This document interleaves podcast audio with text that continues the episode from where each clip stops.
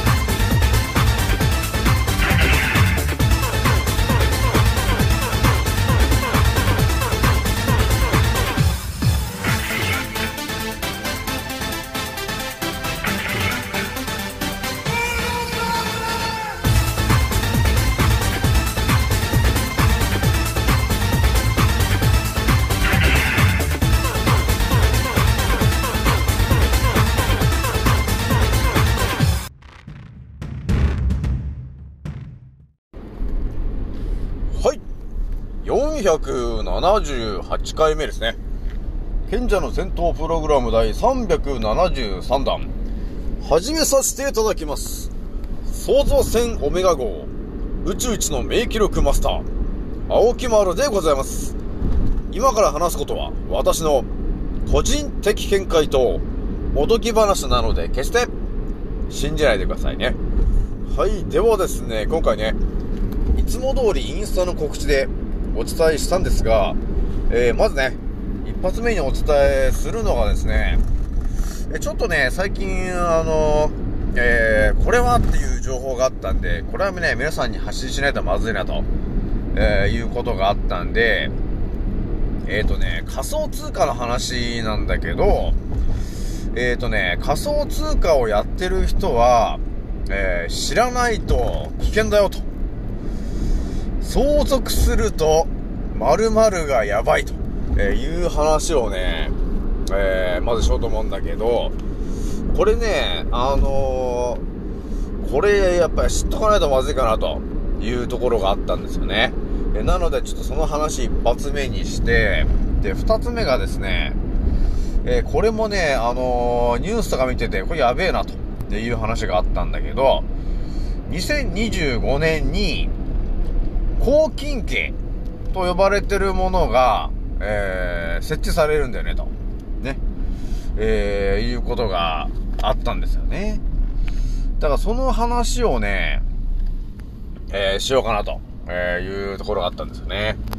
で、三つ目がね、あのまあ、時間があればなんかちょっと一発、一発お伝えしようかなというところがあります。で、最後ね、え気軽に DM くださいねの、えー、お話もしようと思います。じゃあ今回ね、気づいた方と覚醒した方がですね、一番注意しなければならないことと、その立ち回り方。えー、今回ですね、3、あ、273回目になりますと、えー、いう感じでね、えー、まずスタートするわけなんですが、えっ、ー、とね、まず、えー、一発目連絡がね、えー、私のアンカーラジオさんがですね、えー、本日、ちらっと見たときに、あれ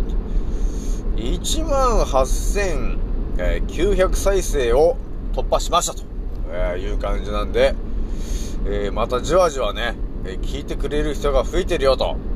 えいうことになっております。え皆さん聞いてくれてありがとうと、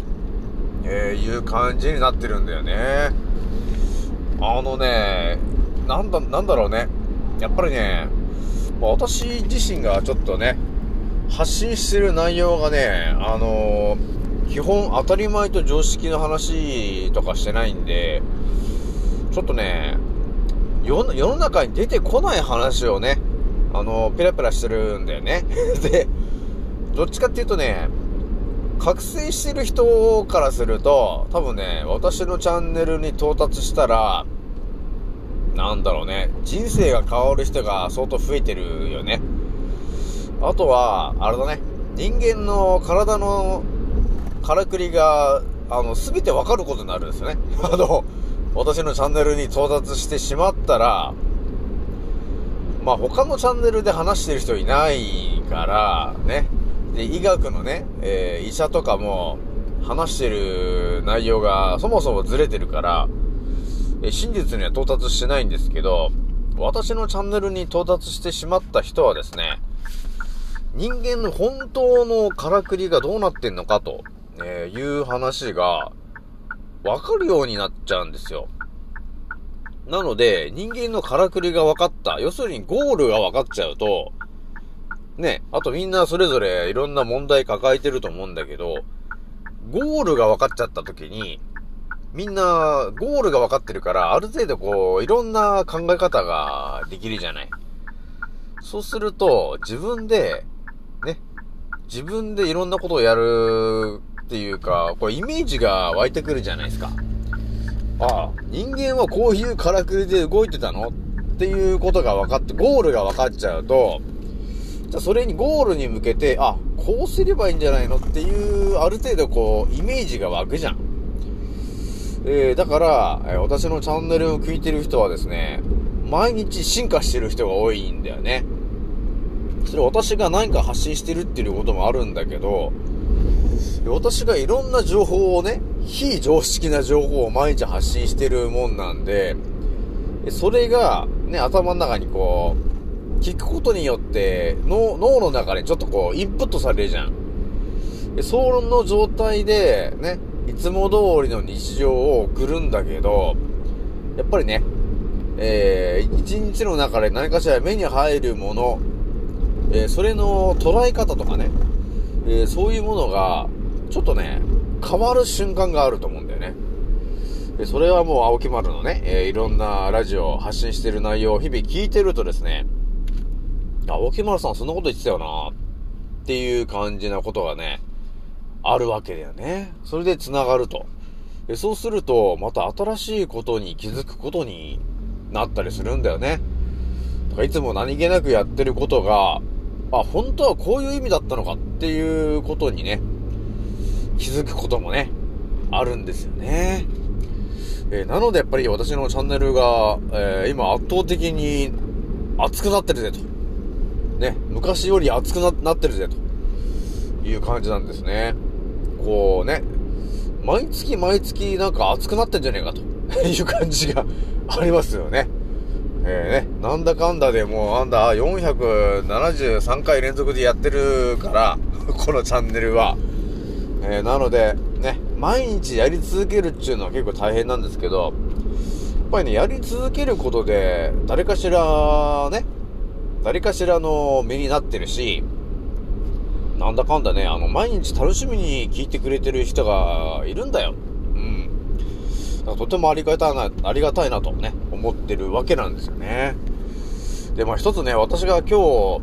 あの、ふとね、仕事してる時に思ったことなんですけど、まあなんだろうね、仕事するとね、なんかね、浮かぶことが多いんだけど、その中で、あの、一個浮かんだキーワードなんだけど、今ね、私がラジオで、皆さんに対していろいろお伝えしてるんだけど、この状況っていうのがありがたいなと。ね、ありがたいなということに気づいたわけですよ。まあそもそもね、この私も、まあ普通の一般人なんですけど、このアンカーラジオを始めて、まあ私のね、アンカーラジオ一発目から聞いてもらってる方ならわかると思うんですけど、まあ私自身が、あのー進化してきてるわけなんですよ。そもそもね、この発信してる私自身が、あの、第1回目のラジオから聞いてる人ならわかりますけど、進化してきてるわけなんですよ。言ってる内容が。それはもう日々ね、なんか新しい情報が頭に入ってきて、それで進化していってるわけなんですよ。最初はね、当たり前と常識の一個の思考と、賢者思考と呼ばれてる裏側の思考があったんだよねっていうところ、でいろんなね、世界中の裏情報を考察してるのを発信してるんだけど、そっからね、まあ去年ぐらいに目覚めたね、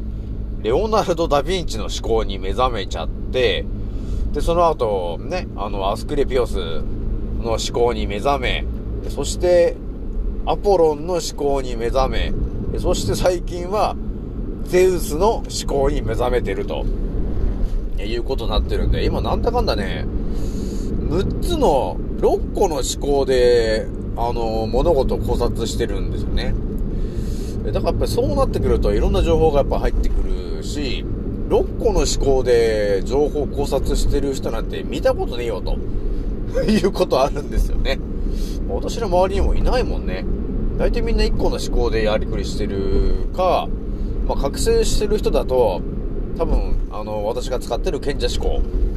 と呼ばれてる思考で、ね、物事の表と裏の情報を考察して、っていうやり方やってると思うんですよね。えーだからね、そういう感じで考えたときに、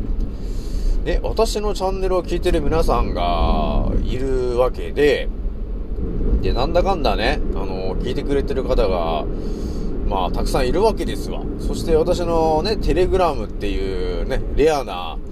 えーことを発信してるチャンネルもなんだ今103人になってて、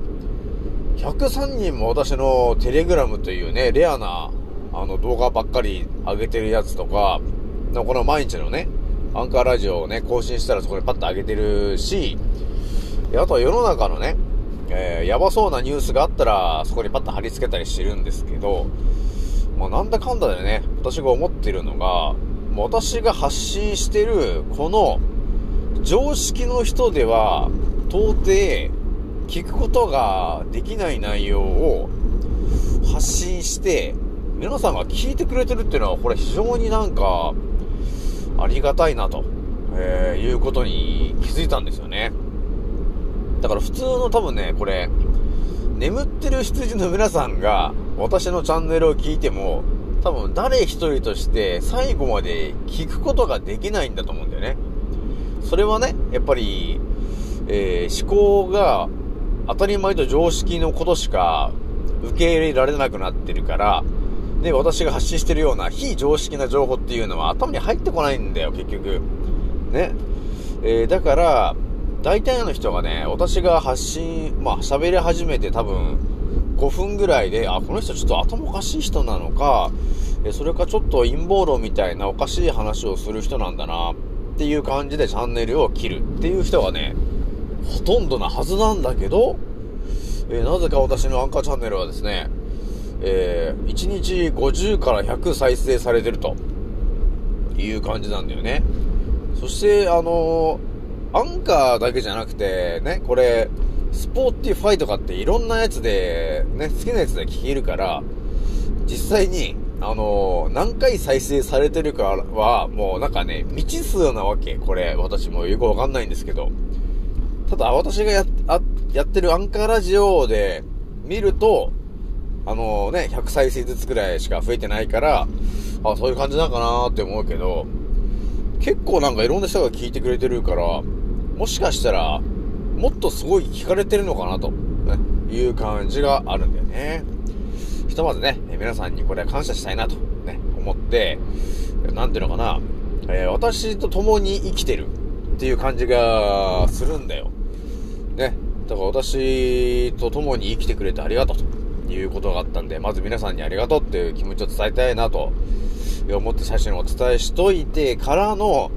一発目のね、仮想通貨の話なんですけど、多分ね、あの当たり前と常識の、えー羊の皆さんよりも、多分ね、ちょっと覚醒してる人たち、えーの中では、仮想通貨の方にちょっと手を出したり、やり始めてる人って結構多いんじゃないかなと思うんですよ。それはね、あの、ビットコインとかね、あといろんなのがあると思うんだけど、そういう仮想通貨的なものに、今手を出してて、なんかやってるよって人、えー結構いると思うんだけど、そういう人たちが、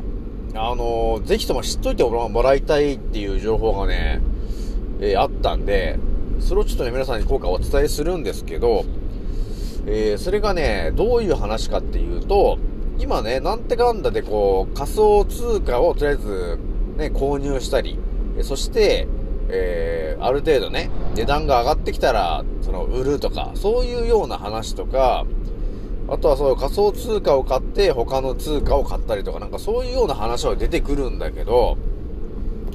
仮想通貨に対してのなんかその税金みたいな話っていうのがあんまりこの喋ってる人がいないんだよね、ということがあったんだよね。えーだから今回お話しする内容は、仮想通貨を今持ってますと。ね。まあ、えー結構な数持ってますと。で、その持ってる人が、えー何かしらで死んじゃいましたよと言った時の話なんですよね、と。仮想通貨とかそういうものを持っている状態で亡くなっちゃった。要するに死んじゃった。ということがあった時に、それを家族が相続すると、えいう流れがあると思うんですよ。ね、皆さん。だから自分のお父さんが仮想通貨をやってて、えー結構なね、えー仮想通貨の枚数を持ってると。で、その状態で死んじゃいましたという時があったとして、その仮想通貨を相続するっていう流れが発生するわけですよ。まあそれは大体3ヶ月以内とかって一応縛りがあるんだけど、えその仮想通貨の相続をする時なんだけど、ここがね、あんまり世の中に情報が出てきてなかったんだけど、要するにはっきりお伝えしてしまうと、その仮想通貨を相続するときに、まあ税金がなんだかんだその55%ぐらい取られるじゃん？ね、そういうことがあるんですけど、で、その仮想通貨っていうのが、えー、我々が思ってるよりも、ちょっとね、厄介なシステムになってるらしくて、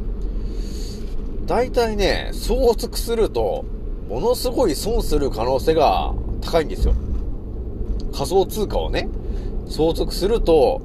えーなんやかんや、それに、その、そう、えっ、と、仮想通貨に対してかか、かけられてる、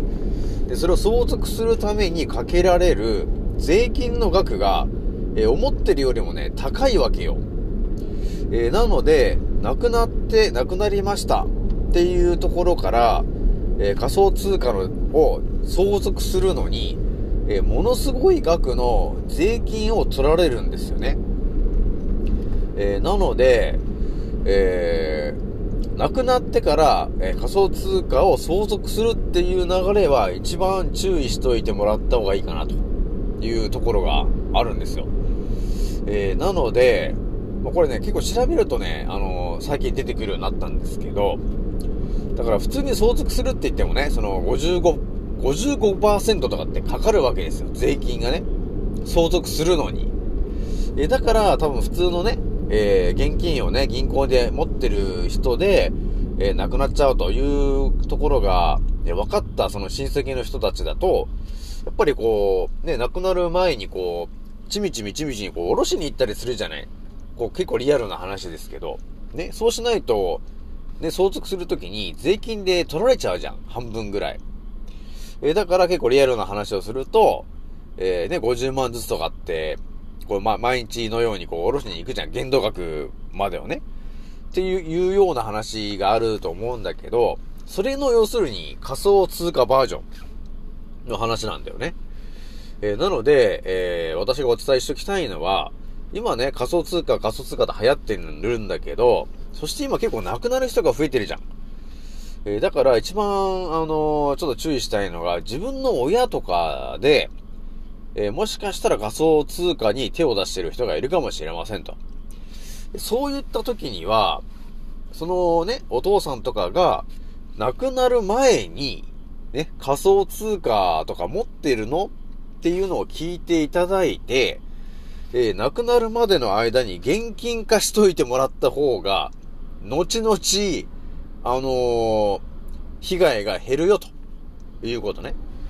で、これも未来を先読みして言っておきますけど、仮想通貨を持ってる人が亡くなってしまってから相続すると、えー、どえらい税金を国から取られることになります。で、いざね、その、ものすごいね、えー、仮想通貨がいっぱい持ってるっていうことが分かって、それを相続してしまいましたと。でそして、えー、ものすごい税金を国から、えー払わされるという状況になった時に、えー例えばね、その、自己破産っていう究極の手があると思うんですよ。でもね、この自己破産っていうものは仮想通貨に使えないらしいんですよ。だから、借金には使えるらしいんだよね。そう。借金には自己破産っていう手が使えるんですけど、仮想通貨の税金に対しては、その、自己破産っていう手は使えないんだっていうことがあるんだって。ということは、自己破産をしても、その仮想通貨で、えー、受けてる税金はゼロにならないんですよ。なので、一生払い続けないといけないと、えー、いうことになってしまうので、えー、注意してほしいなというところがあったんだよね。なので皆さんね、仮想通貨を持ってる人は、えー、自分が亡くなるとか、で、誰かがね、仮想通貨のやってる人が亡くなるって言ったタイミングで、亡くなるまでに、えー、その仮想通貨を、えー、現金化にするっていうのが、えー、一番家族のためにいいかなというところがあるので、えー、自分のね、身近なお父さんとかね、その相続する可能性がある人が仮想通貨をやってた時に、えー、亡くなってから仮想通貨を相続するには、えー、ものすごい税金が発生する危険なものになってしまうので、えー、亡くなるまでに現金に変えてくださいと、えいうことを言ってくださいと。いうことを、えこれ結構大事な話でしょ、これね。それこれまず私のチャンネルを聞いてる皆さんにはね、すぐお伝えしとくから、えちょっとね、身の回りで仮想通貨をやってる人、ね、自分のお父さんがやってないか、っていうのを確認しといてください。じゃあ、二つ目のね、えー、話なんですけど、えっ、ー、とですね、まあ、昨日かなあのー、公金刑っていう、えー、そういう刑が、えー、国会の方でね、こう決まっちゃったんですよね。2025年からスタートするよっていうような感じにね、えー、なったわけなんですよ。で、その公金刑っていうのは何なのかっていうと、えー、要するにその、懲役っていうのと、えー、禁錮刑と呼ばれてるものを一元化するよっていうような話なんだよね。その懲役っていうのが、要するに、えー、その、刑務所に入って作業をししなさいと言われてる人で、えー、そのね、えー、禁錮刑っていうのが、もうとりあえず作業はしなくていいから、とりあえず入ってろと いう感じの、ものなんですよ。で、これな、なぜ今、その禁錮刑っていうものを、ね、法律を作ったんですかと。ね。2025年スタートで作ったんですかという話なんだけど、これはですね、要するに、えー、ストレートにお伝えしてしまうとですね、えー、言論統制、ね、言論、ね、今、今自由に今発言してると思うんだけど、その言葉に対しての話で、で、今好きなこと今発言できてると思うんだけど、これがね、少し前から言論をちょっと、に規制がかかっているじゃない？今ね。だから、好きなことを言いたいけど、なんか言えなくなってるじゃないですか。だから YouTube とかが一番いい例になってしまいますけど、今はね、そのコロナとかってあんま言えないじゃない？もう規制が激しくて。で、あのー、この今世界がね、ものすごい言論統制みたいなのがされているんですけど、その中で一つ注意しておいてほしいのが、あのー、誹謗中傷っていうものを、ね、あのー、いろんなニュースで出てきてるじゃないなんかどっかのアイドルが誹謗中傷を受けて、え自殺しちゃったとかね、えー、ね、アイドルを辞めちゃった。だからなんかそういうような話が結構ね、あの、よくチラチラ出てると思うんだけど、要するに、その誹謗中傷とかそういうことに対しての、えー、罰則を、えー、本腰でやろうかと、えー、いうことになって、始まるのが、要するに禁錮刑ってやつなんですよ。そう、そこに繋がってくる話になるわけなんだよね。えー、なので、ちょっと、えー、もう要注意な話なんですよ。えー、なので、今我々がね、えー、喋ってること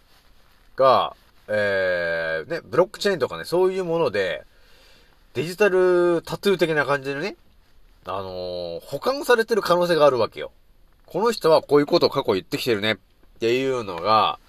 ね、あのー、積もってきて、ある時、過去こういうことをあなた言ってましたね、と。えー、ダメですね、と。じゃあ、禁錮刑ですって言って、刑務所に送り込まれるための理由にさせられる可能性があるわけ。ね。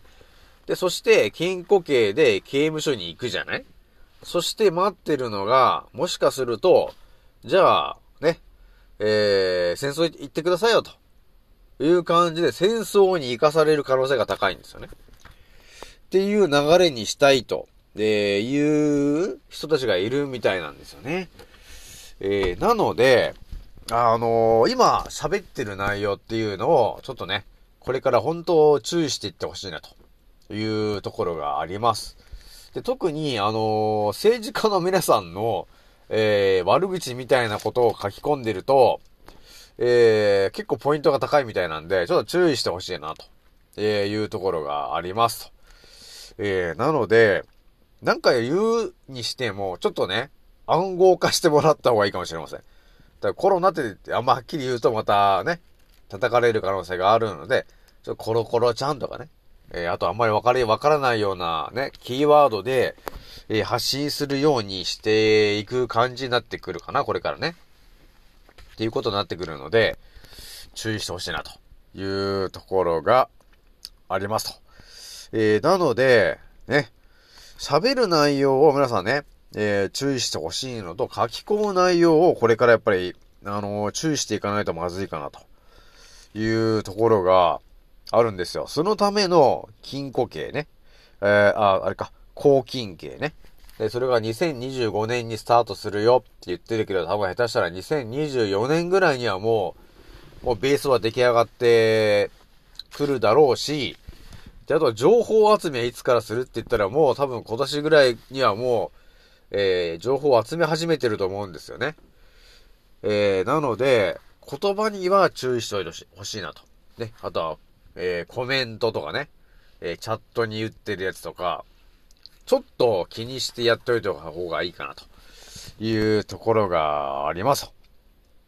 じゃあそんなところかなというところになりますね。じゃあなんだかんだでね、ちょっと今26分になってしまったので、今日はね、これぐらいにしとこうかなというところがあります。じゃあ最後ね、えー気軽に DM くださいへの、えーお話なんですけど、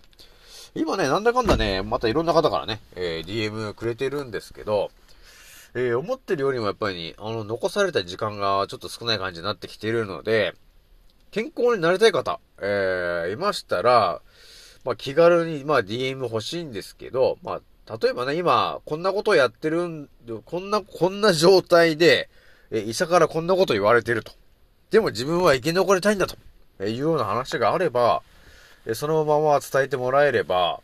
えー究極なね、あのー体の直し方とかね、整え方をお伝えできるので、えー気軽に DM してきてほしいなと、えいうところがありますと。じゃあ今回ね、これぐらいにしておきます。次の音声でまたお会いしましょう。またねー。もうそろ大空の彼方曇り空がはけてく。時計は午後5時回ってる。それでも遅くはないんだ。目を閉じて考えるふりはもうやめにして誓ったんだ。今の俺ならばきっとどこまでも行ける。Yeah! はどこまでも今俺は旅の途中この広い未来で俺は何か見つけられるかな不安だけど今飛び立つ俺のエアプレイ今飛び立つ俺のエアプレイこのワクワク抱いて明日へ飛び立つんだ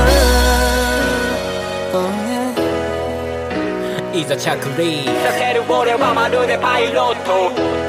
Yeah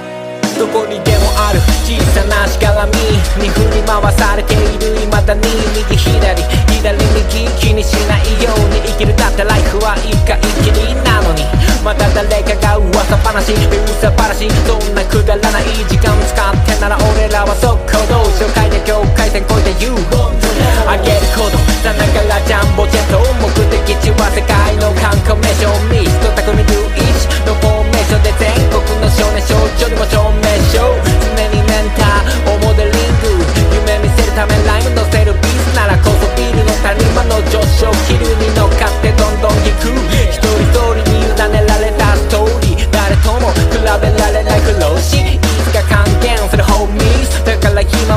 ざらは一通り私のみ。どこまでも